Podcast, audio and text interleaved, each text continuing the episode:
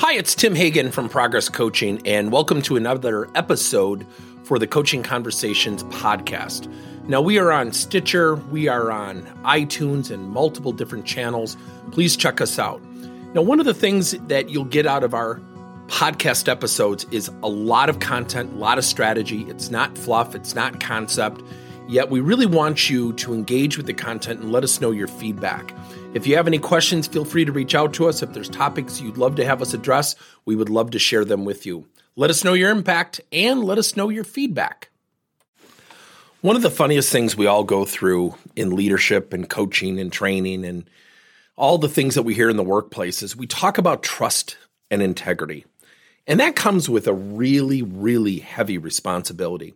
When you think about trust, being honest, it's tough. It's very tough. Now, we're also conditioned to lie. Let's be honest. Your wife comes down the stairs. She's got a big stain on her dress. Her hair looks terrible. She looks goofy. And she says, How do I look? You're not going to say awful. You're going to do what? Oh, you look great. In the workplace, by not being honest, we get ourselves in trouble. I'll share with you a very quick story. I had a leader who had an employee come up and say, How am I doing? And the leader was caught off guard by the request of the employee. And the employee was told in that moment, "Oh, you're you're, you're doing pretty good." And what ultimately happened was about 2 weeks later, the employee was written up. And the manager went on and on about performance concerns. And the employee said, "Well, I just asked you 2 weeks ago if I was doing well and you said, "Yeah." "Oh, I, I'm sorry, I was rushed. I was I was going from meeting to meeting." Here's the funny thing. At that point, that employee lost trust. Guess what happened? That lack of trust started to make the rounds inside the company. Here's the other funny thing being honest in that moment is tough. So here's something for you to th- think about. Here's something for you to think about.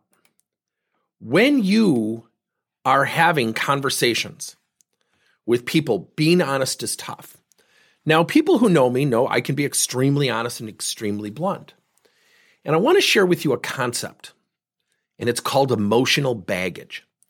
You know, one of the things that I have found being an entrepreneur and sharing this with other entrepreneurs is how much people they say they don't want you to deal with their problems, but they will unload them. And we're all guilty of that, present company included. Yet when it comes at the expense of conducting business we have got to be very careful. Now, we have all these things out in the marketplace. You've got to listen. You've got to show empathy. You've got to be there for your employees. You know, we're in a pandemic. Those are all important things, and I've written about them. Yet on the flip side, we've also got to make sure that we do not take ownership of other people's emotional baggage that they have decided not to deal with. I'll give you an example. I have a client site who had an employee who, in the midst of leaving the organization, went around, was very negative, talked negatively about the president, took upon the audacity to privately film and record his exit interview. He was quitting. And he took it upon himself and posted it on social media. So I ran into this person and he started to talk. And I said, I've, I've, I've got to stop you. I'm not interested. I just need to be candid with you. The thought of listening to you right now and what happened after I saw the video that clearly you shot, I, I, I just choose not to talk to you. I hope you're okay with that. Wasn't mad, wasn't rude, wasn't disrespectful. And the guy was stunned. He goes, Yeah, but you don't understand. I said, No, you don't understand. That is a client of mine. I don't officially work there, I don't want to hear your emotional baggage. The way you dealt with it will ultimately become a cloud over your head. Years later, she is still struggling, still struggling to find employment. Because in that moment of anger, in that emotional baggage, in that emotional reaction, she forgot something very important. Oh my gosh, my future employers are going to want references. And when I walked away, she literally followed me to my car and she said, No, I'm really surprised you're acting like this. I said, I came to the store for a reason. It was not to meet with you. I'm not trying to be disrespectful. I'm moving on. I wish you the no- nothing but the best of luck. Yet what you did is baggage that you're carrying with you. You saw me. You didn't ask how I was. You didn't ask how my kids were. You didn't ask how my business was. You started to complain about your old employer from well over a year ago. Why would I want to have that conversation? Don't don't answer for you. Answer for me. And to her credit, she said, Well, I guess you wouldn't. I said, I don't want to. Emotional baggage is when people haven't become self aware and they start to put stuff into these bags and they carry them over the shoulder. They come into work and say, Deal with this because I can't. Now, for those of you who know me, you know that I'm a very upbeat, positive person. I'll do anything to help anybody. Yet we have to not lose sight of one fundamental rule, and that is this if people cannot or are not willing to help themselves, we cannot help them.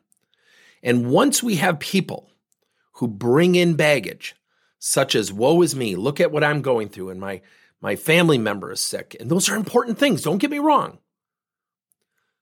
Yet I'm struggling financially, or I can't have this, or this isn't going well. And you just never hear a positive thing. Sometimes these people, unbeknownst to them, do something very interesting. They release it. They get it off their chest. And they don't even realize they're doing it.